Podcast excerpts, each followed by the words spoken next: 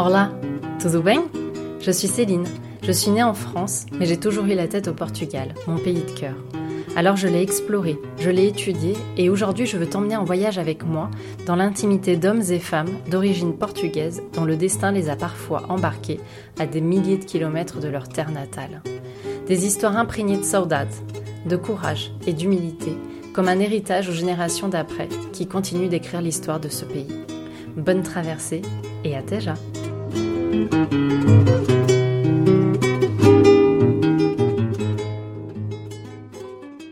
Pour ce nouvel épisode, j'ai eu le plaisir de recevoir Graça dos Santos à mon micro. Graça est professeure de portugais à l'Université Paris-Nanterre, fondatrice de la compagnie de théâtre bilingue Cá e Lá et directrice du festival Les Parfums de Lisbonne. Née au Portugal dans les années soixante, elle débute sa vie dans un pays sans couleur, malmenée par une dictature qui n'en finit pas et où règne la peur et la méfiance.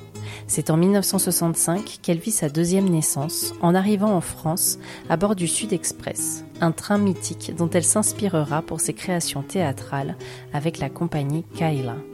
Le témoignage de Graça, ponctué de détails et d'anecdotes de son enfance, est précieux.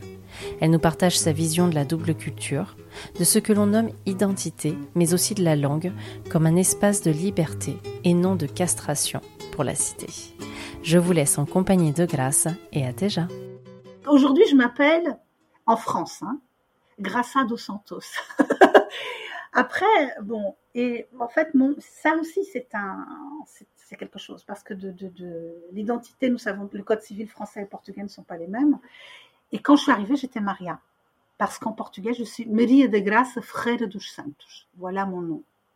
Donc, il y a le nom de la, du maman, de la maman et du papa. Et puis, au Portugal, à l'époque, on avait tout, toutes les portugaises étaient Maria. C'est-à-dire, on avait soit avant Maria, ma sœur était Maria après. Ma, ma sœur s'appelle Felicidade. En français, félicité, ça ne s'invente pas. Et, euh, et c'est intéressant parce que ça va faire euh, quelque chose de très particulier parce que moi, je rentrais à la maison, je m'appelais... Euh, Graça, et de, euh, à l'extérieur, j'étais Maria. Et ça, c'est pas bon du tout. Et c'est au moment de l'adolescence, parce que je, déjà, j'avais double, double culture. À la maison, mes parents ne nous ont jamais euh, obligés à parler telle ou telle langue. On était assez libres, donc on passait d'une langue à l'autre. Pour moi, la langue n'a jamais été un espace de prison ou d'interdiction, mais un espace de liberté. Voilà. Et je n'ai jamais suivi de cours de portugais ou que ce soit. Mes parents euh, ne nous ont pas inscrites et je leur en suis très reconnaissante.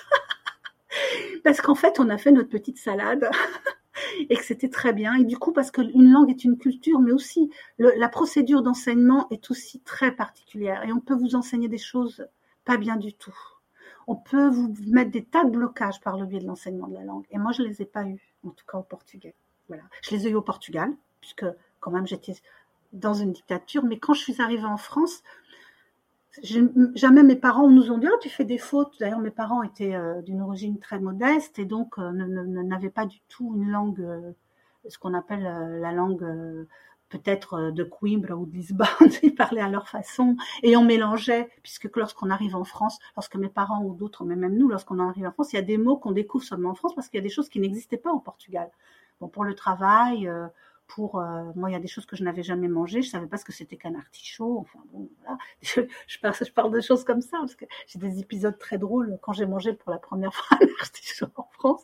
Et tout ça, c'est… Mais en fait, moi, ça me, tout ça me fait vraiment beaucoup rigoler parce que tout ça, nous, on transformait quotidiennement en rigolade, en fait. Et euh, c'est drôle parce que je… je... Du coup, moi, j'étais Maria… Euh, Maria. Et j'étais Maria… Alors, on ne disait pas Maria Ferreira, non. C'était Maria dos Santos. C'était comme ça qu'on m'a, Maria dos Santos. Et puis, au moment où j'ai pris la, la double nationalité, j'étais obli- j'ai gardé euh, Maria da Graça. J'étais obligée, donc j'ai gardé Maria da Graça. Dos Santos, j'ai enlevé, parce que Ferreira, dos, Maria, euh, ça fait un peu le tour de l'enveloppe. Donc, j'ai gardé dos Santos aussi, parce qu'en tant que, entre-temps, je, lorsque je suis devenue comédienne, j'étais surtout Graça, je suis devenue Graça dos Santos. Et du coup, j'ai mis Graça dos Santos partout. Mais ce qui fait que, il y a des choses de moi qui traînent avec un tas de noms différents. Et ça m'amuse énormément. Parce qu'en fait, je ne suis pas flumanopso, hein, ce n'est pas mes hétéronymes, mais je trouve ça très drôle. Parce qu'en fait, c'est un jeu de piste. Et en fait, euh, je pense que toute notre vie est un jeu de piste. Donc, j'aime beaucoup quand il y a des gens qui me disent « Oh, t'as vu, j'ai lu ce texte de cette personne-là qui s'appelle Maria da Graça Ferreira dos Santos.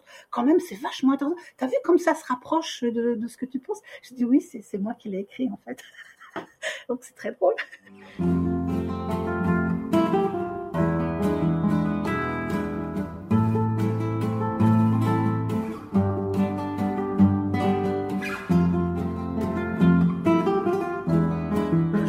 Né dans un tout petit village euh, pas loin de Lisbonne, à une quarantaine de kilomètres de Lisbonne, et euh, je suis née dans les années soixante.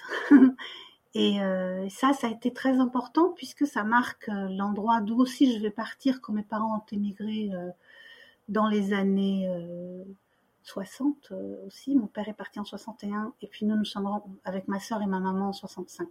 Mais là, je suis en train de sortir de votre question parce que je suis en train de raconter, peut-être que c'est une question que vous allez me poser plus tard, mais moi, aujourd'hui, je me considère faite de ça parce que c'est quand même le lieu de, de, de, de départ. Et ensuite, je suis devenue une femme qui est euh, euh, euh, plurilingue, qui est, je, je considère être française d'origine portugaise. Et le jour où j'ai compris que j'étais cela, ça a été très important. C'est aussi le moment où j'ai pris euh, la double nationalité et où euh, j'ai essayé surtout euh, de me, de me, de, de, comme je, je, je, d'être un peu comme en devenir et de, de considérer euh, que cette, cette, cette, ce moment-là, qui est quand même notre naissance, c'est la base. Sans ça, on n'existe, on, nous n'existerions pas. Ça a été mon départ. Et euh, mon départ euh, vers ce monde. Mais ensuite, en arrivant en France, euh, donc en dix-neuf cent soixante-cinq, je considère que c'est ma deuxième naissance, vraiment. C'est ma deuxième naissance. Et euh, je, je crois que cette double, cette, ce double cordon ombilical, d'une certaine façon, euh, m'alimente. Et, et je, je pense que, euh, je, en fait... Euh, Euh, ce que je suis aujourd'hui, c'est-à-dire moi je suis, j'ai eu un premier temps de ma vie où j'ai été euh, intermittente du spectacle pendant dix-sept ans, donc euh, et toujours comédienne euh, bilingue, ça a été la, la particularité de ma, ma carrière à ce niveau-là. J'ai aussi créé une compagnie en, avec d'autres personnes, mais en, en, une compagnie qui s'appelle Cá e Lá, euh, compagnie bilingue français-portugais, et qui euh, qui est né dans un temps, dans les, à la fin des années soixante-dix, et, euh, et nous, c'était un temps où euh, il fallait pas, passer par l'intervention, par euh, le, un, un, une euh, interpellation euh, du pouvoir, des pouvoirs publics et des pouvoirs euh, globaux, je dirais, pour exister et pour avoir une voix, euh, particulièrement concernant euh, la migration. On était plusieurs, c'était à l'époque ce qu'on appelait les, la deuxième génération. Aujourd'hui, ce n'est plus des termes que, que l'on utilise de la même façon. Et, et très vite est arrivé le temps de la marche contre le racisme et pour l'égalité des droits, où il y a eu toute une convergence. Il y a d'ailleurs aussi une marche qui s'appelait Convergence, euh, qui faisait que beaucoup de, de, de, de, de jeunes, pour le coup, de, liés à la question migratoire, soit-elle, dans le cas des Maghrébins, liée aussi à la colonisation. Dans le cas des Portugais, on était considérés, et on est toujours considérés comme les bons émigrés, ceux qui bossent bien, qui ferment leur... Dire, qui se la ferment, et qui, euh, qui, sont, euh, qui sont plutôt dociles, en fait.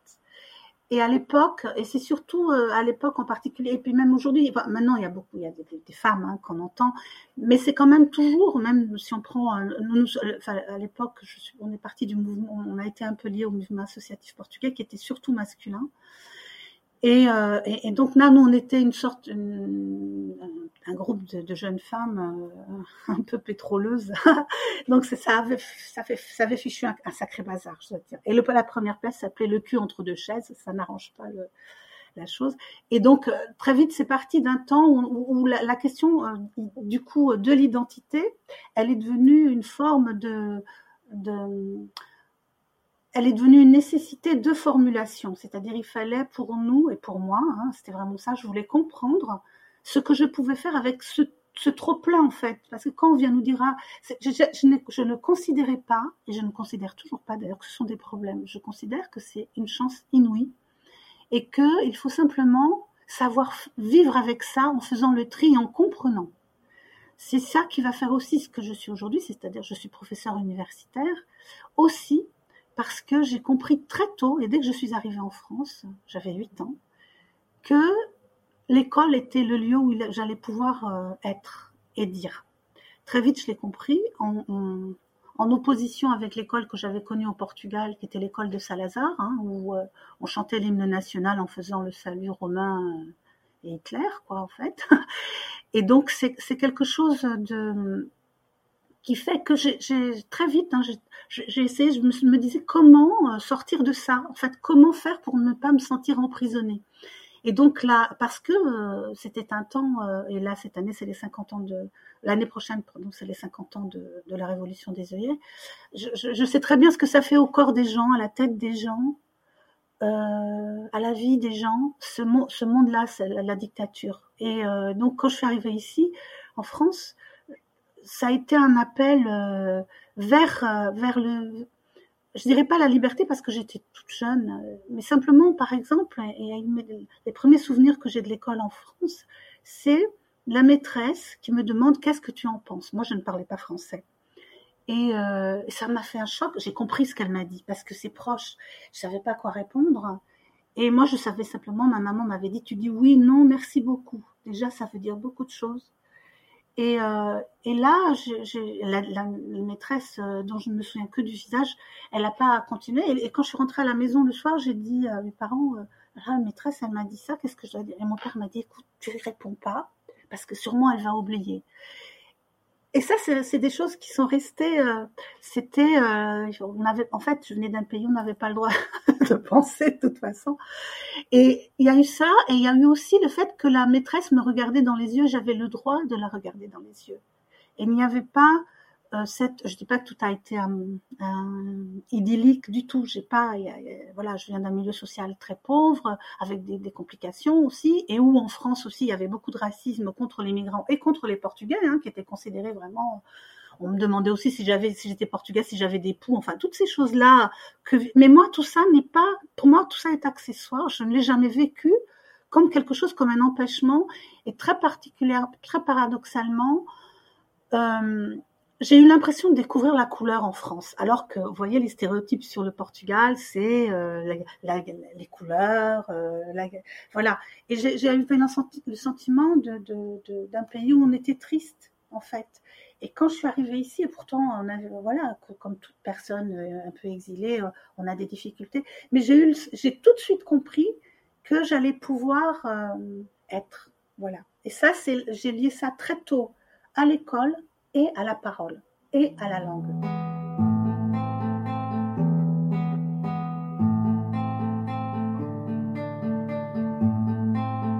C'est, c'est, c'est un petit village qui est tout près de, de Torres Vedras, qui a une quarantaine de kilomètres de Lisbonne. À l'époque, il y avait, moi, chez nous, il n'y avait pas l'eau, il n'y avait pas l'électricité. C'était, on était tout près d'une grande ville, là, Lisbonne. Mais à l'époque, c'était deux mondes complètement... Euh, c'est, c'est un pays très compartimenté.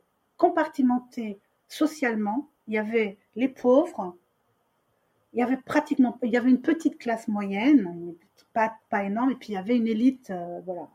Et on, on était vraiment, moi j'ai toujours vécu, mes parents euh, euh, à l'époque, euh, ils avaient tout le temps peur, mes parents en fait. Moi je, voilà, il fallait pas raconter, il fallait pas dire, fallait. Quand mon père a émigré, il fallait pas dire qu'il avait émigré parce que c'était interdit, donc euh, ma maman elle allait voir des problèmes, donc il fallait, il fallait dire que papa il était parti dans le sud euh, faire les vendanges, je sais plus quoi. Et donc on mentait tout le temps, on nous disait de mentir. Pour survivre, il fallait mentir. C'est comme ça que je définirais ce pays. Il fallait mentir même sur soi-même, il fallait pas dire qu'on avait des problèmes. Ma maman, mon père est parti.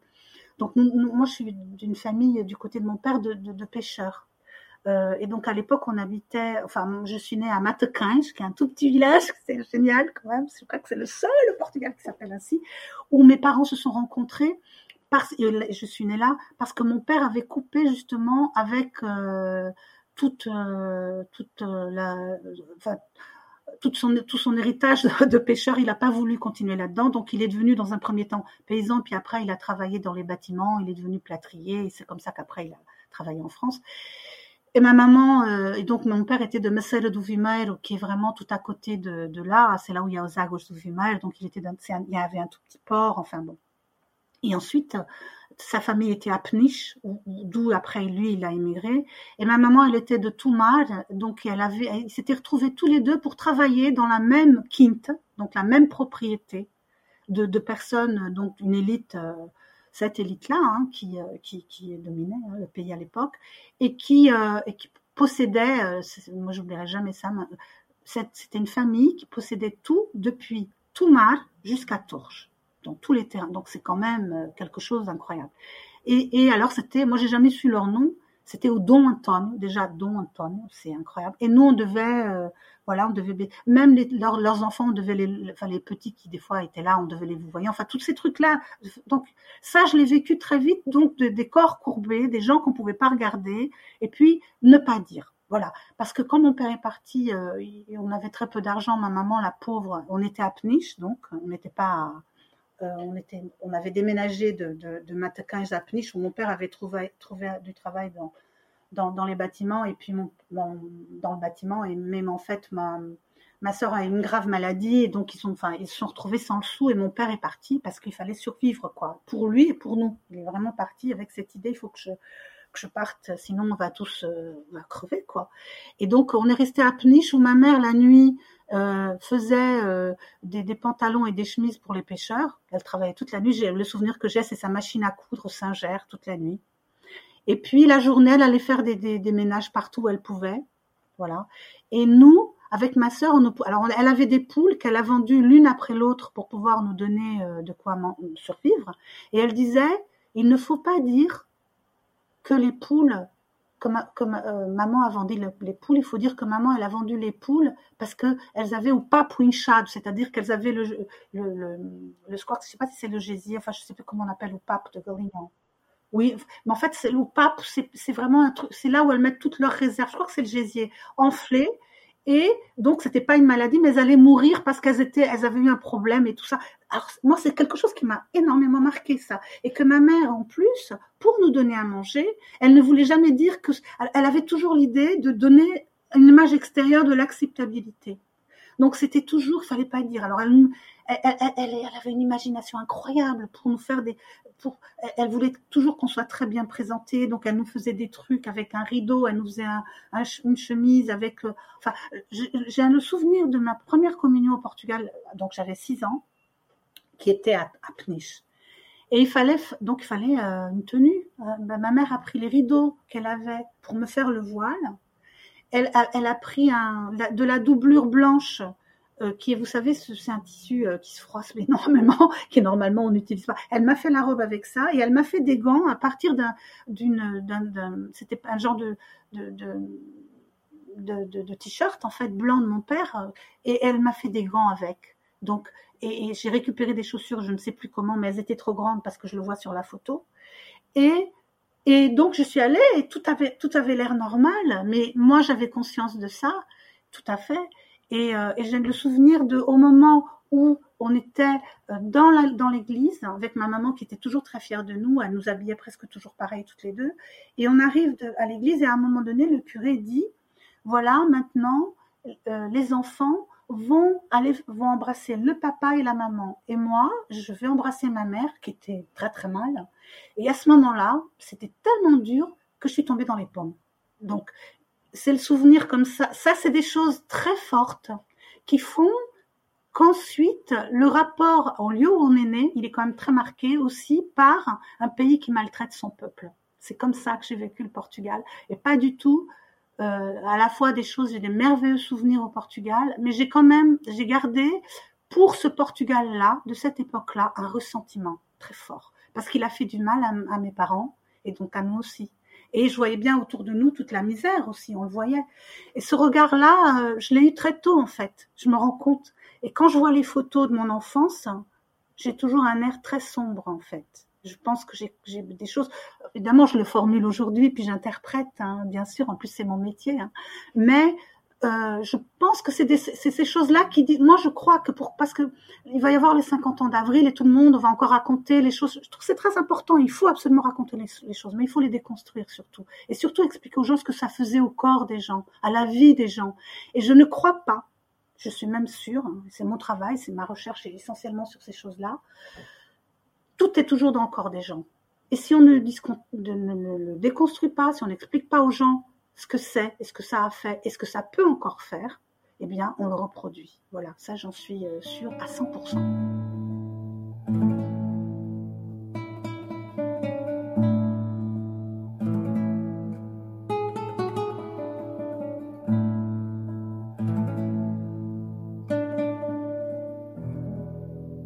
le, le Portugal, vraiment de les, pendant quarante-huit ans, n'a été que silence et interdiction. C'est-à-dire, euh, et puis paraître. C'est-à-dire, ce qui est important, c'est ce que les gens voyaient. Le reste, la réalité, et il n'y a pas d'introspection. C'est un pays sans introspection. Il ne fallait pas penser. Il fallait suivre euh, l'école. Moi, l'école de Salazar, c'est un truc incroyable quand même. On avait, euh, on, on, on, c'était que propagande en fait. Le livre, le livre. Moi, je, j'ai gardé les livres et donc après, j'ai, j'ai travaillé là-dessus aussi, mais. C'est, c'est très intéressant de voir comment, en fait, moi je considère que ce temps-là est un temps de contamination. C'est comme un virus. Il est entré, il y a quelque chose qui est entré, qu'on nous a inoculé, en fait, par un tas et des comportements, euh, on était vraiment conditionnés, en fait, conditionnés. Et, et, et, on a, et on acceptait. C'était vraiment un pays où on a provoqué la soumission. En fait, il y a eu tout un, tout un système euh, voilà, qui, qui faisait à la fois de surveillance, d'interdiction et de peur, la peur. Ça, c'est vraiment, et la peur, c'est quelque chose qui, euh, qui est une façon de, de gérer une population avec la peur. Et les gens avaient peur d'être, on était toujours coup, pseudo-coupables de quelque chose, voilà, et potentiellement, voilà. Et donc, ça, c'est, c'est, c'est horrible. En fait, on était comme atrophiés, atrophiés. Et, et, et moi, je, je crois, je, les, je, c'est pour ça que je, je, je, je suis plutôt historienne de la culture, en fait, parce que je trouve que c'est très, très, très, très important non seulement de voir l'histoire, l'histoire politique, bien sûr, l'histoire sociale, mais aussi l'histoire culturelle et l'anthropologie et la sociologie, et de voir comment, comment finalement, euh, vous savez, encore aujourd'hui au Portugal, lorsque quelqu'un va voir un psy, on lui dit « I'm a look », il est fou, parce qu'il ne faut pas trop chercher, va pas trop, non mais t'inquiète pas, non, non, non, ça, non, non, non, non, non, ma mère disait un truc génial, passado e levado, non, comment elle disait, lavado et passado au ferro, ninguém vê. Donc, quand c'est lavé et repassé au fer à repasser, c'est bien, c'est bien propre, c'est nickel, personne ne le voit.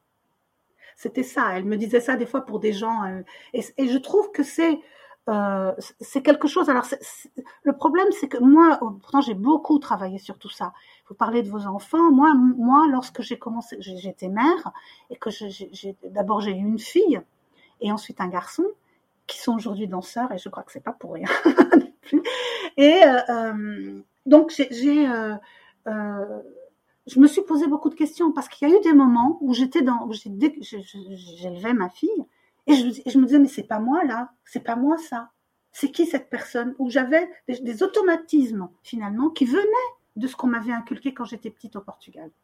Et que mes parents reproduisaient, parce que comment ils pouvaient faire ? C'était ça. Et donc du coup, je me disais, mais attends, Salazar, il est là, il dort en moi, punaise, il y a quelque chose là.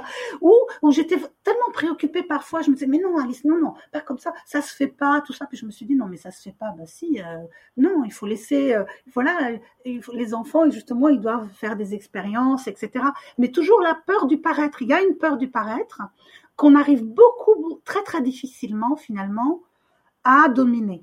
Voilà. Et, et ça, il faut pouvoir, il faut pouvoir accepter d'être ridicule publiquement. Et c'est, c'est en ça que le théâtre m'a beaucoup aidée.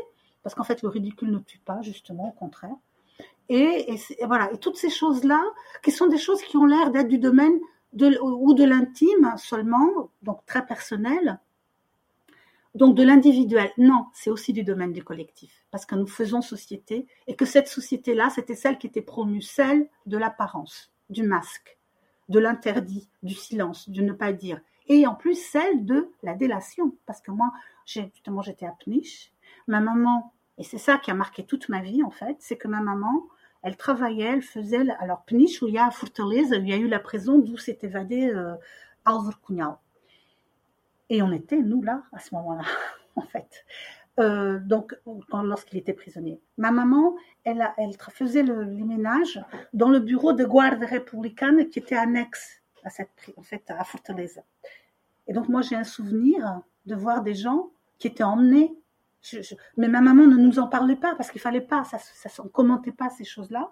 Et je me souviens d'arriver dans le bureau des, l'un des bureaux où ma maman faisait le ménage, et il y avait un grand frigo et un, un policier qui m'a dit, euh, il a ouvert et il y avait plein de trucs à manger oh, que moi j'avais jamais, il y avait un frigo quoi, que j'avais jamais euh, mangé, et, et il m'a, enfin aussi, mais bon, je savais que ça existait, mais je, je n'en avais pas à la maison, et il, m'a, il m'avait donné des trucs, et j'avais, cette, cette, cette, cette, ça m'a fait un drôle de truc sur un espace où il y a des choses que certains, auxquelles certains endroits, nous pas, où ma maman était en train de faire le ménage là-dedans, et, très confus tout ça, et ce qui a été le déclic pour moi de compréhension, c'est que lorsque nous avons immigré, mon père est venu d'abord, donc il est resté quatre ans euh, tout seul en France. On est resté deux ans sans nouvelles de mon père, ma mère pensait qu'il était mort en fait, et donc elle a dû cacher tout ça. Maman, elle a, elle a, voilà, elle a été, euh, ça a été un corps aussi qui a subi ça, et très durement. Et donc moi, j'ai, j'ai, je, je pense que ces femmes-là sont, sont des femmes incroyables en fait. Et il y avait presque pas d'hommes, ils étaient soit partis à la guerre, soit ils étaient vieux, et donc ces femmes-là, elles ont porté le pays quoi. Ah ouais. Euh, Donc, pour ça, je pense aussi que le, le pays n'a pas su euh, non plus reconnaître ces femmes-là. Mais c'est important de le faire. Et, et quand, quand, quand mon père il nous a donné des nouvelles euh, en, deux ans après son départ, j'ai un souvenir, il nous a envoyé une lettre et il avait mis un Napoléon dedans. En fait, un, un, un billet de, de cinq cents francs, c'était une fortune. Et je n'oublierai jamais ce billet. Et ma mère qui ne comprenait pas trop, parce que après il a fallu qu'elle aille à la banque. Enfin, et c'est, c'est très très intéressant de voir tout de suite l'argent apparaît. Moi, c'est, mais, bien sûr que j'ai sélectionné mes mes souvenirs, mais parce que c'est aussi par le biais de maman probablement. Et quand euh, quand on est arrêt, on a pris mon père ensuite. Et, alors après, on, on est revenu à Matoquin. Et, et mon père, lorsqu'on est parti en France, j'étais de nouveau dans le village où j'étais née. Et mon père, euh, et donc c'était est venu pour Noël, et on est parti en février. Moi, je venais d'avoir huit ans. Et quand mon père euh, il est arrivé, il avait des cadeaux de Noël. Et j'oublierai, là, ça passe tout de suite par le, le, la langue, parce qu'il avait apporté des pâtes de fruits. Un truc que je ne connaissais pas du tout. Et je me souviens très bien de lire « pâtes de fruits ». Je me souviens de ça. C'est... tout de suite, ça a collé là. Tout de suite, je dis, je... c'est drôle. Et ça passe par la nourriture aussi, tout de suite. Là, on voit bien que tout ça, ça a été codé tout de suite. Et quand on a pris le train, on a pris le Sud-Express, qui n'existe plus aujourd'hui. Et ça, je, je l'ai beaucoup fait, hein, dans, dans un sens. Nous, on a eu des vo- une voiture très tard. Mes parents ont acheté une voiture quand ils sont rentrés au Portugal. Nous, ça a été le train. Je ne suis pas du tout dans cette histoire, la grosse voiture. Nous, ça a été, on a été complètement décalés par rapport à tout le monde. Et quand, euh, quand euh, on est arrivé à la frontière, à l'époque, il fallait, on a mis les enfants et les mamans d'un côté, les hommes de l'autre. Enfin, c'était terrible. Hein. Et on nous a, on nous a un peu inspectés hein, physiquement. Euh, enfin, il y avait tout un truc. Et, euh, et, et quand on est reparti dans le train, il y avait quelqu'un euh, qui indiquait, qui a, avec le doigt comme ça, des gens en fait qui faisaient de la délation hein, pour la police politique. Et c'était le sacristain de l'église où j'avais fait ma première communion. Et ça, ça a été un choc de voir ce monsieur de l'église qui était si gentil. Et mon père, c'est le, la première fois que j'ai vraiment entendu le mot pide. Mon père, mon père a dit « aide pide ». Et ça, ça a été pour moi. Et vous voyez, donc, forcément, ces choses-là, elles sont restées ensuite enfouies. Là, maintenant, moi, je les déconstruis parce qu'en plus, après, on a des photos. Donc, nous-mêmes, on fait une histoire, on se fait notre roman. Hein. Et, c'est, bah, et pourquoi pas, si on arrive à bien vivre avec ce roman-là. Et donc, du coup, j'ai, j'ai, j'ai, j'ai complètement… Euh, ça, ça a été… très, très, très marquant. Et ça fait que lorsque moi, j'ai commencé à travailler sur ces questions de langue très vite, hein, euh, lorsque j'ai fait, euh, lorsque je suis devenue comédienne et que je jouais dans une langue et dans l'autre, je me suis rendu compte qu'en portugais, j'avais des problèmes de voix et que je n'avais pas la même liberté physique qu'en français. Et je me disais, mais il y a un problème, je dois avoir un problème. Je me dis, je vais, aller, je vais faire une psychanalyse, là, il y a un problème. Je me souviendrai toute ma vie, je rentre chez une dame, la pauvre, elle a dû penser que j'étais complètement drôle, là. J'arrive et je lui dis, bonjour, voilà, je viens voir parce que je, j'ai un problème, je pense que c'est peut-être ma double culture. Enfin, j'avais, j'avais mis des trucs comme ça, j'avais dans les dix-huit ans. Hein. Et elle me dit, bon, bon, asseyez-vous et tout ça. Et puis elle me dit, racontez-moi vos rêves. Je la regarde et je me dis, mais enfin, moi, je, c'est pas du tout ça que je suis venue chercher. Je dis, écoutez, excusez-moi, je crois que je me suis trompée. C'est pas ça dont j'ai besoin. Et je me souviens un peu, je l'ai payé, je suis partie chez moi, je suis rentrée chez moi. J'ai beaucoup réfléchi, je me suis dit, non, il y a un problème là qui n'est pas seulement personnel, il y a quelque chose qui me dépasse là. Il y a un truc qui me dépasse et c'est mon médecin traitant avec qui j'avais un très bon rapport qui m'a dit, non, mais peut-être vous, vous, vous pensez ça autrement. Là, avec ce que vous faites, pour penser tout ça. Et je me suis dit, mais en fait, Je vais, je vais réfléchir sur comment les gens faisaient du théâtre à l'époque au Portugal alors qu'il y avait tout ça. Et c'est là que je suis tombée. Le, pot, le poteau rose est arrivé là. J'ai, tra- j'ai découvert, vraiment, j'ai beaucoup travaillé sur la censure. J'ai, ma thèse de doctorat était sur, sur théâtre et censure au Portugal. Et là, j'ai compris d'abord comment ces gens-là ont été d'un courage absolu pour pouvoir aller sur scène, dire, prendre le risque d'aller faire des choses pour lesquelles ils pouvaient être arrêtés et disparaître. J'ai compris tout ça, j'ai compris comment moi, j'avais vécu le pays finalement comme un pays où on était tous soumis, et j'ai compris qu'il y avait des gens qui n'étaient pas du tout soumis, qui s'étaient révoltés. J'ai compris aussi que mon père, en partant, a eu un courage énorme et qu'il s'était révolté et que c'était quelque chose d'énorme. Et là, je, je, par le biais de, de, de ce travail-là, en fait, j'ai fait ma psychothérapie. C'est très clair. J'ai compris où c'était, comment ça s'est passé, quel, à quel moment ça s'est enclenché pour moi, euh, et comment euh, toutes ces images ont, ont pris possession de, de ma vie, et comment euh, il a fallu dé, se défaire de tout cela. Et c'est jamais terminé, parce que c'est là, on, en fait, ce qu'on a absorbé est toujours là. Simplement, on fait avec, en fait. C'est comme les, les personnes qui vivent des tragédies, on ne va pas leur enlever la tragédie de l'esprit, elle, elle, c'est, c'est comment, comment vivre avec ça. Et donc, il faut que nous, nous vivions avec ce, ce passé-là qui n'est pas... Euh, voilà, c'est, c'est, c'est, c'est comme ça, c'est un acquis. Surtout, il y a aussi autre chose, parce que cette, cette peur-là, elle était liée à une honte, qui est une honte sociale, et qui est liée à la honte de l'émigré quand il va au Portugal, et qu'on lui dit, mais tu... Euh, ou avec, on se foutait de moi quand je parlais, parce qu'évidemment, moi, étant arrivée en France, j'ai recommencé toute l'école. J'ai fait toute l'école depuis le C P, parce que j'avais déjà deux ans d'école, et je suis très contente qu'on l'ait fait comme ça. Pour moi, ça a été très bénéfique. Et du coup, moi, intellectuellement, je suis née en France, je suis pas née au Portugal, parce que c'est très important l'âge de, de, de, de l'enfance à l'adolescence. Le pays où on vit, là, il nous marque, c'est là. Et moi, en fait, je suis intellectuellement, moi, je suis une enfant euh, euh, de la dissertation, en fait. Voilà. Et, et, et voilà, je suis, même si, bien sûr, les deux années que j'ai vécues ont été fondamentales, et puis tout ça, tout ce qu'on en, on en a gardé aussi à la maison, mais j'ai déconstruit. Moi, je, je, vraiment, j'ai la dialectique, Hegel, tout ça. Moi, j'ai tout fait avec la philo. J'ai, ça m'a bourse, toute cette construction mentale et intellectuelle m'a permis de comprendre ce qui s'est passé, de le déconstruire, d'écrire dessus, de créer aussi à partir de ça. Et c'est là que, euh, donc, moi, je n'ai même plus eu honte, mais jamais, de parler portugais avec. Il est normal. Moi, je parle très très bien le portugais, mais euh, forcément, j'ai un fantôme français. Ma langue d'expression, ma mélodie, elle est française. Voilà. Donc, quand je parle portugais, il y a une autre mélodie. Et les gens me disent « Ah, est-ce que tu es de ceci, tu es de cela ?» Moi, ça, je, je dis « Je suis d'où vous voulez. » Parce que, et je n'ai plus honte du tout. Il y a eu des moments où j'avais, je ne parlais pas du tout euh, au Portugal, le portugais, parce que les gens « Ah, non, non sabe falar, non te vergonha, non sabe falar a língua do país. » Enfin, c'est, c'est, c'est, c'est quelque chose que je trouve très grave, ça. Et, et c'est quelque chose auquel je tiens beaucoup. Moi, j'enseigne déjà depuis un bon moment à l'université. Et je ne veux pas, je dis toujours à mes étudiants, ils me disent « Ah, j'arrive pas à le dire en portugais. » Je dis bah, « Dites-le en français, parce que la langue est un espace de liberté. Ce n'est pas un espace de castration. C'est honteux qu'on puisse laisser passer cela. » Je pense qu'on est, on est tous un peu responsables, on est tous un peu... Il y a une chose qu'on appelle la glottophobie. La glottophobie, c'est le racisme par l'accent. Et nous tous, on a des a priori. Moi, j'en ai. Des fois, je me dis, oh là là, on a comme ça des trucs. Non, il faut, il faut que les gens... Voilà, on parle. Il faut, il faut, moi, tout mon travail d'ense- de, de, de, d'enseignante, c'est de permettre...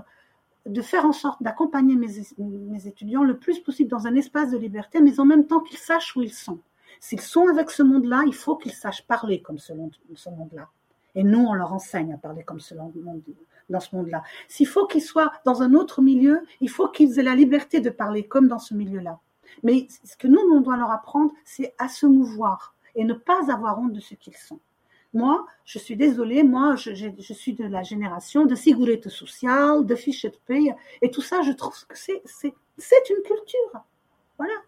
C'est une culture, c'est normal, voilà, et c'est drôle, voilà. Mais il faut aussi, et, et c'est pas, euh, c'est pas bas, c'est, ça existe. Moi, y a, voilà, j'ai des, j'ai, j'ai, j'ai des souvenirs incroyables de, de. Moi, très tôt, je remplissais tous les papiers pour tout le monde parce que les gens ne savaient pas le faire, et j'ai rempli la très tôt, j'ai rempli la, la feuille des impôts pour mes parents. Euh, Voilà, c'était très dur, mais je, je, c'était en même temps, je me disais, c'est, c'est, c'est incroyable parce que ça me donne une responsabilité. On croyait tellement en moi, en fait.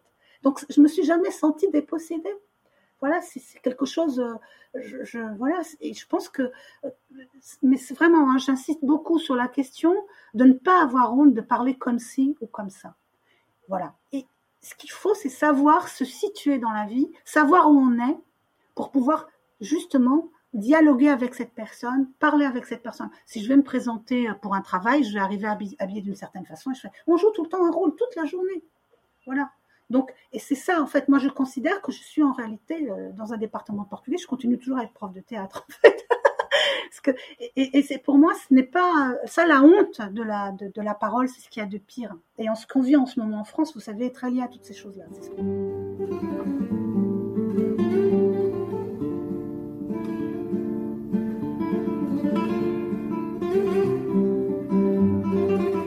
Vous voyez, j'ai une sœur qui est plus âgée que moi, qui n'a pas, qui était une, une jeune fille. Ma sœur, elle avait onze ans quand elle a immigré. Elle était incroyablement. Ma sœur était euh, précoce en fait.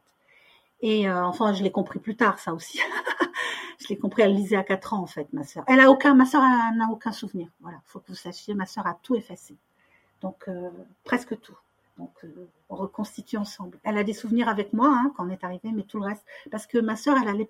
Elle allait faire une chose, elle allait faire le, ce, qu'on, ce qui serait l'équivalent du brevet aujourd'hui en France. C'était la seule du village, la plus pauvre, et qui allait passer ça. Et quand on a immigré, eh ben, elle s'est retrouvée euh, la plus mauvaise élève de la classe et tout. Donc, elle, elle a vécu les choses selon la génération, selon l'âge. On a tous des, c'est pas une mémoire globale, c'est forcément individuel et c'est, c'est, c'est souvent même des petits détails qui font tout.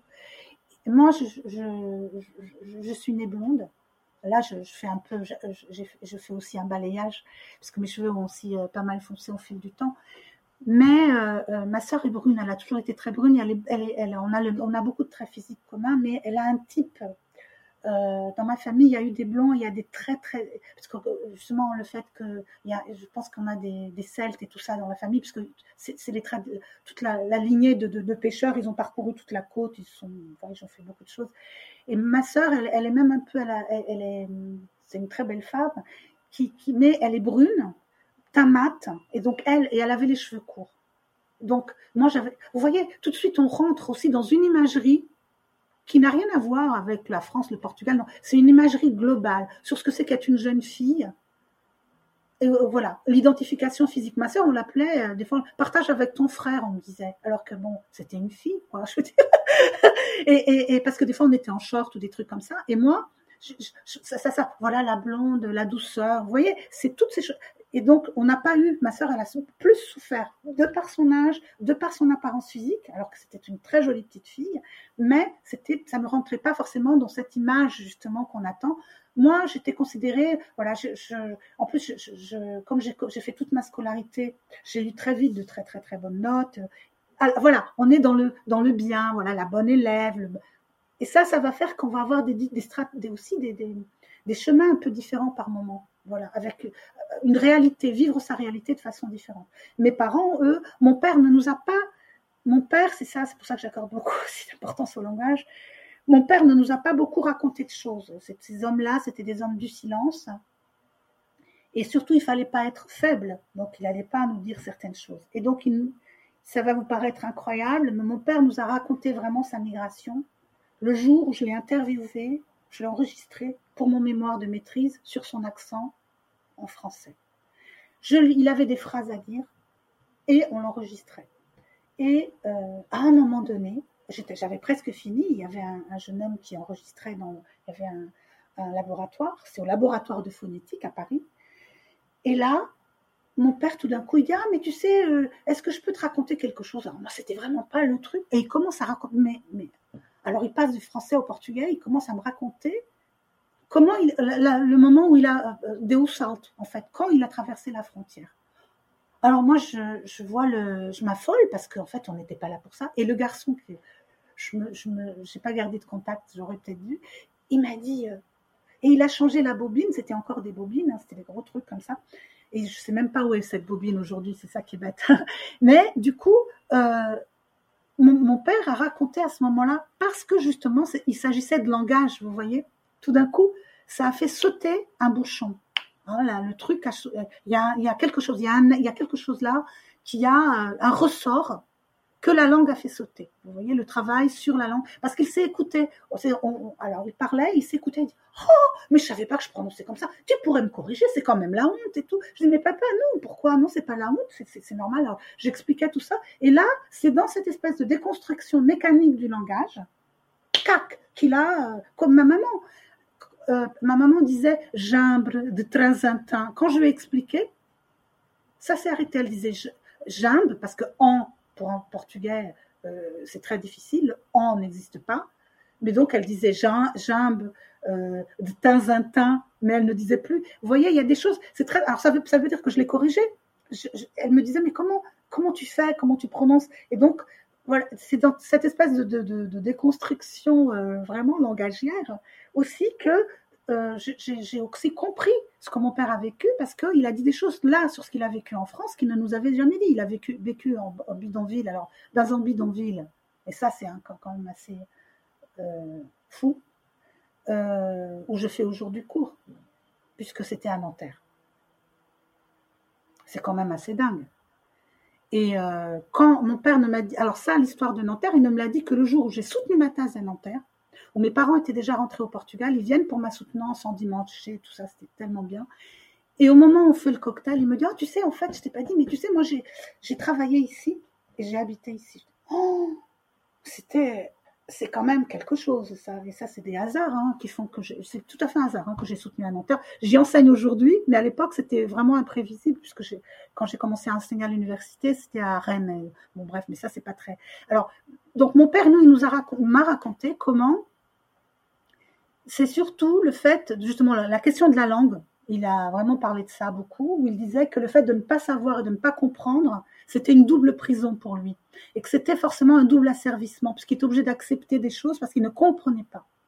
Et il m'a toujours dit qu'à l'époque, il n'était pas un homme, qu'il ne nous a pas donné de nouvelles pendant deux ans parce qu'il n'était pas un homme, il était un animal qui travaillait presque vingt-quatre heures sur vingt-quatre. Et que quand il se couchait dans, dans, dans, dans un, un matelas et tout ça, qu'il ne se lavait même pas tellement il était fatigué. Et que donc, il considère que ce temps-là de sa vie, ce n'était pas un non-temps, mais ce n'était pas un temps dont il avait plaisir à parler. Voilà. Mais voilà, il nous a dit ça, et le racisme, il a vécu des choses. Mon père, il était euh, voilà, très, très typé. Souvent, on croyait qu'il était arabe. D'ailleurs, il parlait un peu arabe avec les collègues qu'il avait au, au chantier et tout ça. Et donc, il y a eu ça, et, et ça, ça a été... Euh, Mon père, voilà, il a vécu ces choses-là et des fois, il nous disait « Ouais, tu vois, regarde ce qu'il dit sur les Portugais, moi, je ne suis pas d'accord. » Donc, c'était à la fois, c'était pas forcément seulement sur lui, c'était globalement aussi ce qu'on disait sur les Portugais qui le choquait énormément. Mais c'est surtout ma mère. Ma mère a été pour moi le chemin de… Euh, elle, elle était femme de ménage. Bon. C'est, alors vraiment, je suis, je suis stéréotypée à mort. Années soixante, il n'était pas maçon, mon père, il était plâtrier. Et ma maman, femme de ménage. Voilà, la madame à la sortie, on est en plein dedans. Et donc, je, je, ma maman qui travaillait chez, chez des dames, hein, et très vite, alors au départ, elle était assez silencieuse, je n'ai pas trop su de choses. Euh, c'est quand j'ai, moi, j'ai commencé moi-même à réfléchir, elle m'a dit souvent des choses que j'ai oubliées. Mais là où j'ai souvenir, c'est quand j'avais euh, euh, euh, douze treize ans déjà, donc avec une capacité. Euh, et c'est quand surtout, euh, euh, je suis allée habiter, euh, j'ai habité longtemps Clamart. Et c'est le moment où euh, je suis passée euh, du, de, du primaire au collège. Donc, c'est aussi l'adolescence, il y a tout ça. Et là, ma maman, quand elle rentrait de son travail, elle me disait, on s'asseyait toutes les deux, elle me dit, viens là, je veux te dire quelque chose. Tu sais, maman, elle fait des ménages, parce qu'en fait, j'avais quand même mes copines, ma maman faisait des ménages chez eux. Alors, et moi, à l'époque, j'avais un peu honte. Je me disais, oh là là. Et ma mère me disait, bon, et ça, elle, je, le, je ne le disais pas à ma mère, hein, mais... Elle a bien anticipé le truc. Alors, elle me disait, tu sais, voilà, moi, tu sais, je fais des ménages chez les dames, mais tu sais, je ne suis pas du tout moins que ces dames-là. En fait, c'est parce que moi, j'ai besoin de gagner ma vie. Et tu sais, il y a un truc que je vais te dire. Quand tu travailles comme ça dans des métiers où tu dois t'abaisser physiquement parce que tu te plies pour laver par terre, dès que la personne rentre, tu te redresses et tu la regardes.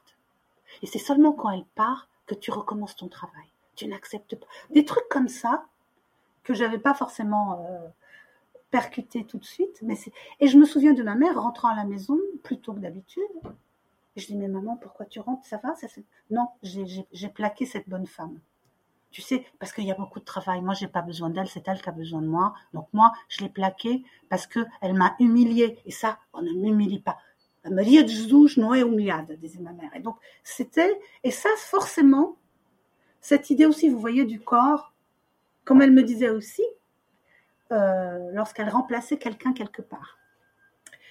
Et c'était souvent des Portugaises. Alors elle me disait, tu sais, quand tu vas travailler quelque part, n'essaie pas de mieux faire que la précédente, parce qu'on ne, recr- on ne re- reconnaîtra jamais ton travail mieux pour ça, et en fait, ils vont surtout mieux t'exploiter. Et ma mère, qui n'avait aucune idée du parti communiste, du parti socialiste, enfin, si euh, elle savait ce que c'était, mais elle n'avait, elle n'était absolument pas politisée au sens propre du terme, elle s'était politisée elle-même par l'expérience de sa vie. Et, pas, et ça, elle nous l'a transmis. Voilà. Mes parents nous ont transmis ça à moi, à ma sœur, et d'ailleurs à mes enfants. Ce qui fait que c'est cette espèce de... Voilà, cette dignité-là, qui est la dignité du pauvre insoumis, qui peut prendre des fois l'air de, de faire comme si, mais en réalité, non. Ça, il y a quelque chose là qui est resté fortement, qui fait euh, que, même par rapport à ma mère, a subi, bien sûr, aussi du racisme, mais j'ai un souvenir, elle rentre du, au marché surtout, parce que c'est bien, selon les, les trucs où des fois, on croyait, comme elle parlait pas très bien, et bien évidemment, on essayait de la, de la, de la, de la, de la, bon, de la tromper sur le prix des, des, des choses. Et j'ai un souvenir, un jour, elle rentre, elle, elle, elle aimait beaucoup faire des choses avec du steak haché, alors elle dit « On m'a cambriolé dans le prix de ma viande du steak haché !» Je voyais le, le monsieur avec son petit revolver dans le steak haché. Et elle m'a, elle m'a dit, non, tu sais, je suis allée voir le, le, le fruitier à côté. En fait, il m'avait fait payer deux cents, euh, trois cents grammes au lieu de cent cinquante que j'avais demandé. Donc, moi, euh, je suis allée, il m'a remboursé. Donc, elle me dit, et puis il m'a fait passer pour une idiote parce que je, parce qu'il me remboursait. C'était pas pour l'argent, c'est parce qu'il faut pas qu'il me prenne pour une imbécile. Et donc, voilà, moi j'ai été élevée dans cette, cette chose-là où c'était des personnes à la fois qui ont été écrasées dans leur premier temps de migration où on nous disait ah, il faut être silencieux, tout ça, mais que la vie en France en fait a, a permis de se redresser non seulement monétairement parce qu'évidemment ils ont pu avoir d'abord avoir, nous donner d'autres conditions de vie, ils nous ont incité, incité ma sœur à moi toujours à faire des études, toujours, et euh, toujours aussi avec une, comment dire, une... Un vrai, une vraie, chaque fois qu'il y avait quelque chose que nous, nous faisions, ma sœur, ils étaient là au premier rang pour voir. Ils étaient toujours là, toujours donc dans, grandissant aussi avec. Moi, ma mère, elle, elle, elle, lorsqu'elle a quitté la France dans les années quatre-vingts, ma maman, elle lisait Tchekhov, quoi. Parce que elle suivait tous les trucs, tout l'intéressait. Je l'emmenais au cinéma. Et, voilà, elle a fait sa propre. Euh, et d'ailleurs, son retour a été tragique parce que ma mère euh, n'a jamais, ne s'est jamais vraiment réadaptée en fait au Portugal. Voilà, c'est ça le truc. Et c'est souvent pour beaucoup de femmes. Ça, qui retourne au Portugal. Donc, euh, voilà. Euh, mais si vous voulez, bon, elle, a, elle a fait sa vie, mais je sais très très bien que c'était pas la vie à la hauteur qu'elle aimait. Voilà. Où elle pouvait... Euh, voilà. Il y a, il y a aussi euh, une... une c'est, c'est, c'est des choses aussi qu'on n'évoque pas assez, ça, celle-ci, euh, des différents temps. À partir du moment où on quitte, on quitte un endroit, on n'est plus jamais le même, et c'est normal, mais on ne retrouve plus jamais ce qu'on a quitté. Et ça, on ne le sait pas quand on part. C'est... Mais ce n'est pas grave. C'est justement de pouvoir continuer à, à écrire. Moi, je suis contre, justement, et je reviens un peu au début de ma conversation avec vous, mais je suis contre cette idée de fixer. Vous voyez, je, ne, je n'utilise pas jamais, très peu le terme identité. J'emploie, j'emploie le terme, je n'aime pas non plus beaucoup le terme de communauté, parce que c'est fermé. Et d'ailleurs, en, en réalité, on n'a pas, il n'y a pas de communauté. On est tous tellement différents, pas pour le mal, pour, pour le bien, au contraire. Je préfère le terme de groupe culturel, vous voyez. J'essaye de, de me construire euh, mon, mon arbre de vie personnel avec, avec mes, mes bricolages, comme disait mon père, hein, euh, faire les bricoles. Et donc, moi aussi, je fais ça et euh, je trouve que c'est... Enfin, en tout cas, c'est comme ça et j'aime, j'aime pouvoir encore m'émerveiller aussi euh, de, de, de ce qui m'entoure. De... Je suis tellement heureuse quand je vois des étudiants, vous savez, qui étaient tellement... parfois coincés dans des trucs et qui tout d'un coup euh, s'éclairent tout d'un coup et là je dis ah c'est génial, c'est, c'est de voir comment euh, il y en a beaucoup qui travaillent sur ces questions avec moi en fait, qui font des mémoires euh, voilà sur, euh, sur ces choses-là, ils le, le souhaitent alors soit ils le font en, en, en travaillant à partir de, de romans, à partir de, d'objets euh, qui existent et donc euh, ou alors euh, ils font aussi euh, construire leur propre euh, bah, il y en a déjà deux qui ont fait un mémoire sur euh, les Portugais de, euh, de Olivier Afonso que j'aime énormément, qui est aussi quelqu'un de bien drôle tout à fait atypique et euh, donc on a, j'ai, on, elles ont, j'ai deux de mes étudiantes avec lesquelles on a organisé une séance avec lui et, et Robin Walter qui, qui est un Français qui a fait une B D aussi qui s'appelle Maria et Salazar et on a fait une séance à la, au consulat et euh, où elles ont pu euh, comme ça voilà moi voilà, je cherche, hein, c'est, je suis pas toujours sûre, hein, de, des fois je me plante complètement, et euh, voilà, mais en tout cas je considère euh, toujours tout en devenir, et je m'émerveille vraiment euh, de, de tout ce qu'on peut construire, moi avec, ma, avec le théâtre, avec euh, bon, mon festival, avec tout ça je, je cherche, et puis je, j'essaye simplement de, de trouver des raisons euh, de, de m'éblouir.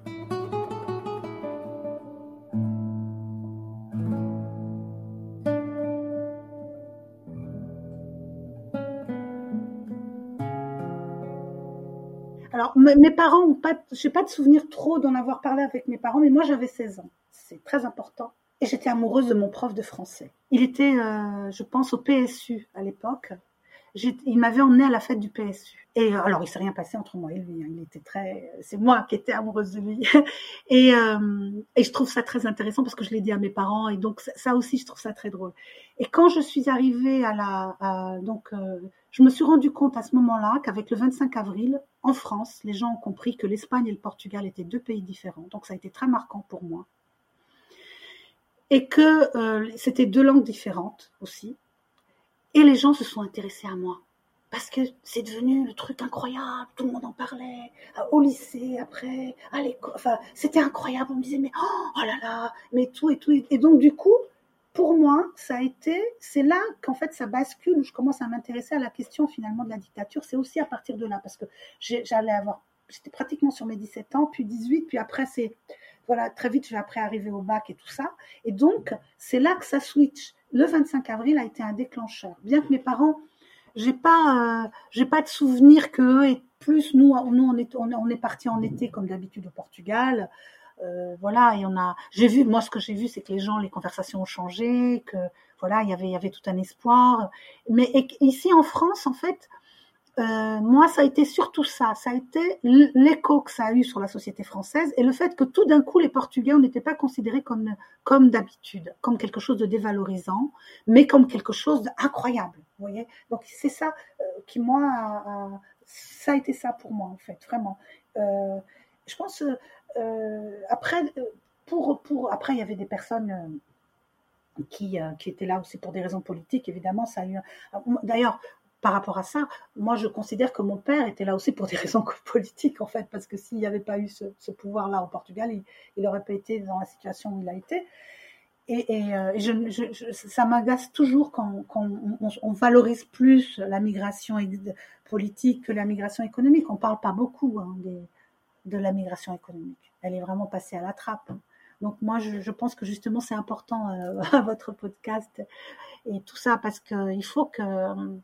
Il faut que, qu'on, qu'on donne la voix à ces personnes-là, qu'elles disent ce, qui, ce qu'elles ont vécu et puis ce qu'elles, comme leur, leur, leur sentiment par rapport à tout ça, c'est, c'est important.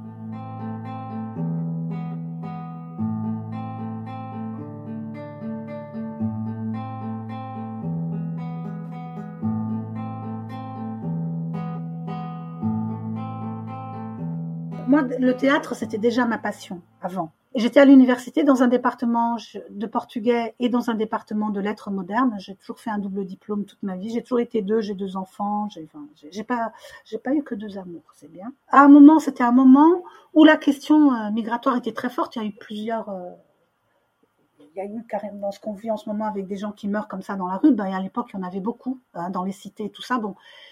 Et moi, je, je aussi à, à, à l'université, on était deux, trois, et je trouvais qu'on on ne parlait pas assez de nous en tant que filles d'immigrés portugais.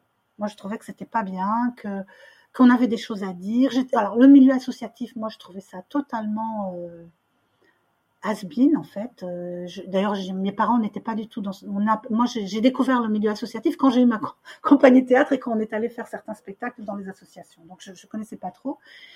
Et quand... Euh, de voir aussi, je trouvais ça très, très, très macho, pour tout dire, voilà. C'était que les hommes, très patriarcal et tout. Je, ça, me, ça me cassait les pieds. J'ai dit, mais attends, moi, j'ai des trucs à dire. Et je me suis dit, on va faire du théâtre, on va faire du théâtre. Et moi, je, je, j'avais commencé à lire un peu Brecht, tout ça. Et on, on se retrouve dans, avec euh, plusieurs... Euh, euh, donc, dans une association qui était celle de, euh, de Baptiste de Match. Euh, et on était à Fontenay-sous-Bois, donc euh, dans son association, où on a fait commencer à faire des ateliers théâtre dans son association. Et puis moi, au bout de six mois, j'ai compris qu'il fallait qu'on se casse vite fait parce qu'en réalité, il euh, fallait trouver un autre cadre. C'était contradictoire. Je sais pas du tout. Nous, ça, ça nous a permis d'exister, mais moi, j'ai tout de suite pigé qu'il fallait que, fallait pas rester. Et donc, on a créé la première pièce qui s'appelait Le cul entre deux chaises, où on a mis en scène notre vie en France et notre vie au Portugal. Et tout de suite, ça a déclenché un truc incroyable. C'était les gens. Enfin, on a eu des, des milliers de spectateurs, quoi, je veux dire, c'était un truc de fou.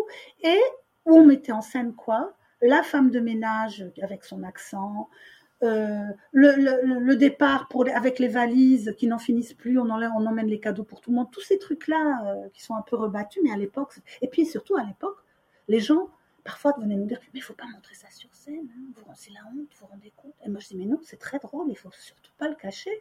Et, et on, a, on, a, on a un peu mis quelque chose, et moi je jouais les grosses, je me souviens, je m'étais, j'adorais ça. Bah, on, on a fait des choses après, ce, ce spectacle-là, très vite, on est passé du naturalisme euh, À, à, à une forme de, de, de jeu où on était masqué, avec peu de texte, beaucoup d'onomatopées. Et les spectacles avaient toujours, très vite, ils ont eu deux, deux versions, une version en portugais, une version en français. Et très vite, c'était intéressant parce que le public restait, ne riait pas aux mêmes endroits. Et on, voilà, on a commencé à faire un laboratoire. C'est, c'est, moi, je, en fait, je suis, c'est ma troisième naissance, ce truc-là, en fait, je dois dire. Et à ce moment-là, ça, ça a pris une ampleur... Euh, très très intéressant pour, chaque, pour chacun de nous, où il y avait une présence féminine très importante, il y avait aussi euh, des garçons avec nous, mais on, on avait quand même le dessus, je dois le dire, et, euh, et on a été très vite aussi subventionnés par les droits des femmes, enfin, voilà, et, là, et, et on, on a pris, alors il y a eu une, un moment très important, c'est qu'au Centre Pompidou, en quatre-vingt-cinq, il y a eu une exposition qui s'appelait « Les enfants de l'immigration », et nous, on a eu une place très importante là. Et là, c'était, on avait une pièce qui s'appelait euh, Sud-Express, le train, qui a commencé d'abord avec vraiment le train. Mon père avait fait des décors, oui, parce que ma, mon père faisait les décors, ma mère les costumes. Hein. Et donc, on avait fait tout, le train et tout ça. Enfin, et puis l'arrivée au Portugal, les deux gares, on a fait tout ça, quoi, avec la valise en carton. Tout ça, on l'a fait. Et ensuite, on a, on, on, à un moment donné, je, je, je trouvais que c'était trop, trop, trop... Euh, en fait... Je voulais que ça, que, que il y a une autre, une autre forme de réflexion par rapport à ça, et donc on a stylisé énormément. Et à ce moment-là, j'ai euh, mis en scène vraiment autrement, et euh, on, on a joué à deux, moi et Isabelle Vieira, voilà, qui est vraiment mon alter ego en beaucoup de choses, et, et elle dit la même chose pour moi, qui est ma sœur de scène en fait.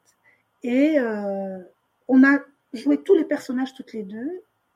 Avec, des, avec un jeu très... Moi, j'ai, vraiment, j'ai beaucoup travaillé aussi, hein, pour, euh, techniquement. Hein. Et euh, on a pu jouer partout dans le monde. On, on nous a comprises partout. Et où on mettait en scène la, euh, la préfecture, refaire ses papiers à la préfecture, le consulat, euh, le Portugal et les vacances, euh, la maison, à la maison aussi. Euh, voilà, où le père dit « non, tu sortiras pas euh, », et cetera. Toutes ces choses-là, on a, on a mis...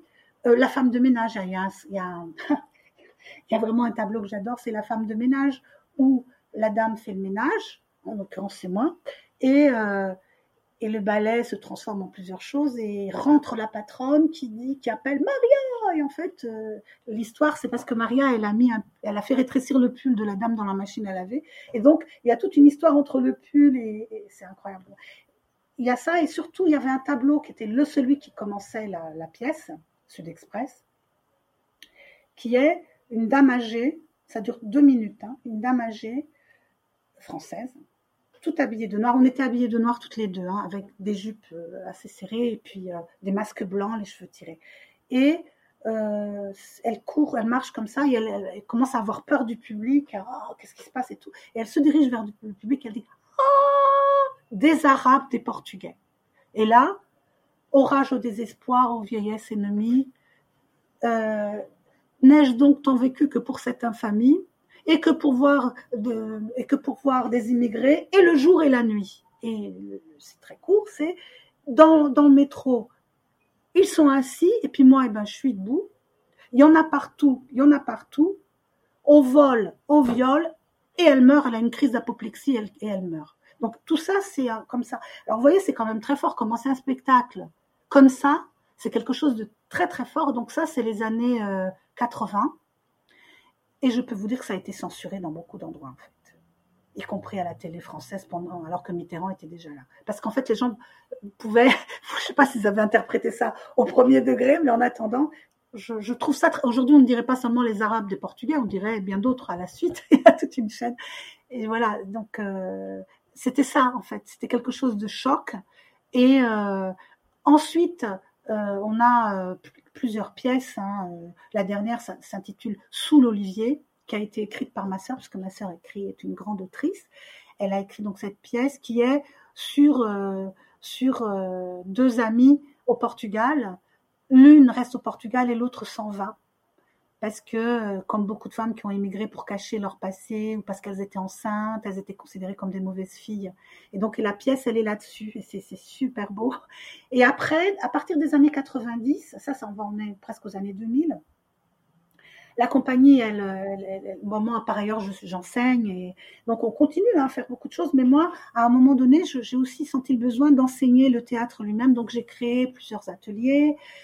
Ça, ça, l'atelier s'appelle... Euh, Passage du corps à la voix, à la recherche de l'autre. Donc, on voit bien qu'on est toujours dans la même histoire. Et à ce moment-là, euh, très vite aussi, euh, on a de, de, des ateliers ouverts à tout le monde. C'était au consulat du Portugal. Et, enfin, et ensuite, je crée le festival vraiment en deux mille sept, tout à fait par hasard. Mais ça, ça a l'air toujours d'être des hasards. Hein. Et dans le quartier Beaubourg, au départ, on nous avait demandé de faire de la poésie. Je travaille beaucoup avec le festival la question de la poésie en bilingue. Et on... Et moi, je considère que la poésie, c'est très, très politique.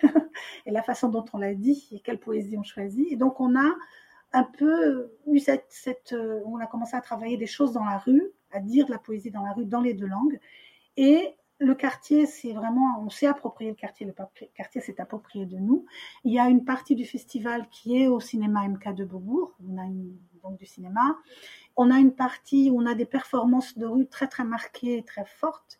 Euh, donc là, dans la... Et puis aussi après on a divers autres, divers autres lieux, à, y compris à l'université, euh, à la cité universitaire, à la, à la Maison du Portugal euh, qui nous reçoit aussi, on est résident.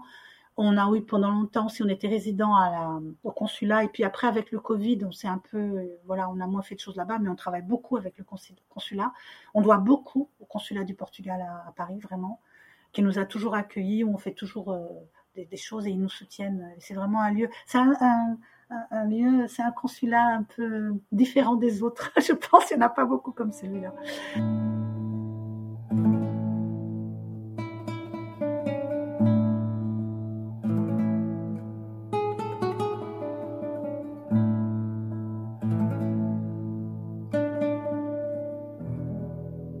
Je suis en train de contribuer à la création d'une association, euh, d'une société savante. Pour les, sur le portugais pour l'université, parce que ça n'existe pas. Et vous avez actuellement une très bonne association qui s'appelle l'A D P B A, mais qui est pour le secondaire. Et il, faut, il est très important. Moi, je, je considère que lorsqu'on parle de langue, euh, donc, par rapport à l'enseignement, il faut parler de politique d'enseignement des langues. Or, la politique d'enseignement des langues en France, elle est globalement problématique. Et ce n'est pas seulement le portugais, c'est globalement, puisque... Euh, il y a un choix de survaloriser l'anglais puis l'espagnol, et les autres langues sont à la, voilà, passent un peu à la trappe. Et ça, il y a des choix qui sont faits pour les choix qu'on choisit, les, les possibilités de choix pour les, les, les concours, pour, pour les diplômes, et cetera. Et c'est là que ça commence, vous voyez Céline, c'est là que ça commence. C'est euh, tout d'un coup... Euh, voilà, les parents ils se disent ah non mais moi je préfère que mon fils il apprenne l'anglais ou le truc parce que c'est plus professionnalisant. Vous voyez, c'est globalement une société qui est dans une sorte de bon un libéralisme, et donc euh, il faut être absolument professionnalisé tout, et, et donc on ne parle plus, on ne demande plus à quelqu'un ah, qu'est-ce que qu'est-ce que tu à quoi tu rêves, euh, qu'est-ce que tu as envie de faire. On ne demande pas aux gens ce qu'ils ont envie de faire, on leur dit voilà, il y a des débouchés dans ce truc-là, et il y en a là. Et on oriente les gens comme ça. Ce qui fait que par rapport à la langue, c'est aussi la même chose. C'est-à-dire, on se dit, mais à quoi ça sert le portugais? Vous voyez? Donc, c'est, c'est, il se passe ça. Ensuite, il y a la difficulté pour aujourd'hui euh, avoir des, de, de, justement l'ense- l'enseignement en collège, qui est très important. Et bon, il y a, il y a, quelques, il y a des cours de, de, de primaire dans certaines écoles, pas énormément. Après, vous avez des associations euh, qui sont, vous avez des professeurs qui sont Euh, qui dépendent de l'Institut Camões et qui, euh, qui font des cours. Moi, personnellement, je, je souhaiterais vraiment toujours que ce soit au maximum dans l'institution d'éducation française. Voilà. Parce que c'est des enfants ou des jeunes qui sont, ils sont scolarisés par ailleurs dans ces lieux-là, et il faudrait que ça fasse partie de leur, de leur scolarisation, de leur horaire normal. Pas que pendant que tel enfant va faire du foot, qu'est-ce que tu vas, où, où, où vont faire, où vont s'amuser. Toi, qu'est-ce que tu vas faire? Moi, je vais faire du portugais. C'est comme si la langue était une punition. Vous voyez? Tout ça, moi, je, voilà, je suis pour vraiment que, mais ça, c'est, ça, ça ne dépend pas ni des parents, voilà, ni, ça dépend finalement des choix politiques. Et à ce niveau-là, actuellement, même au niveau de l'université, vous avez des départements qui sont en fragilité parce qu'on ne remplace pas les professeurs, et cetera. Vous voyez, donc là, je suis vraiment, c'est mon autre, mon autre côté là, de, de me battre pour que ça reste vivifiant. En réalité, il y a beaucoup de gens qui veulent apprendre le portugais, y compris non français, non, non d'origine portugaise d'ailleurs. Hein.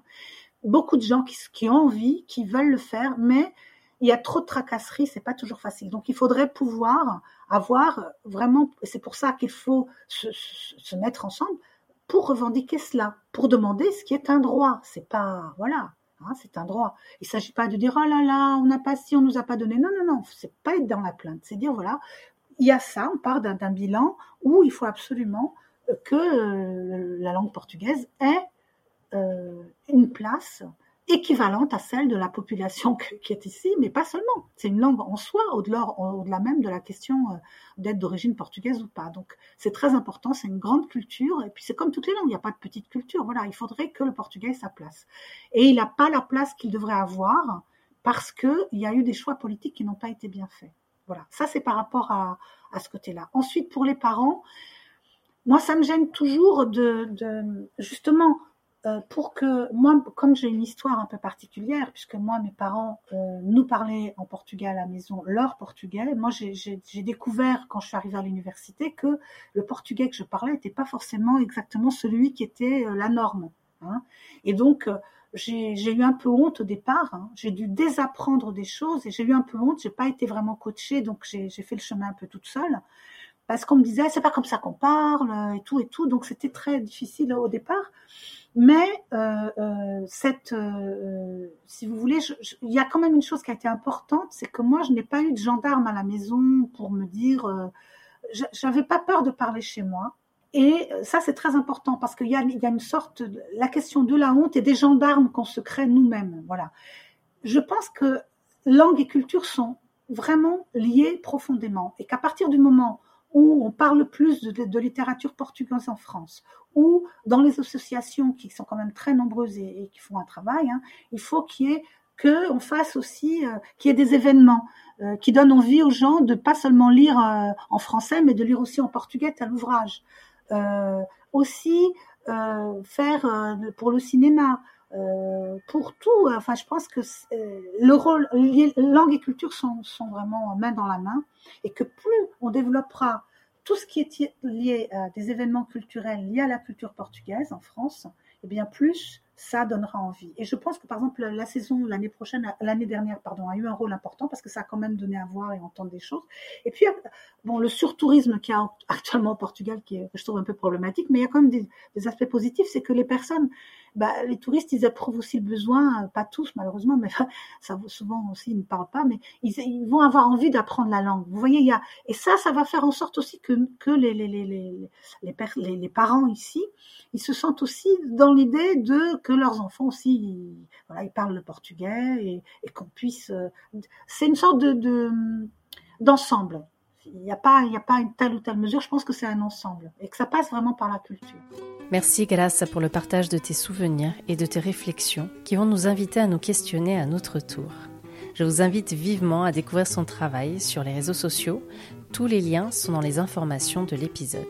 J'espère que ce nouveau témoignage vous a plu. N'hésitez pas à le partager et à me donner votre avis sur les plateformes de podcast ou sur les réseaux sociaux, Instagram, Facebook, avec le compte Agosto Podcast. À très brève.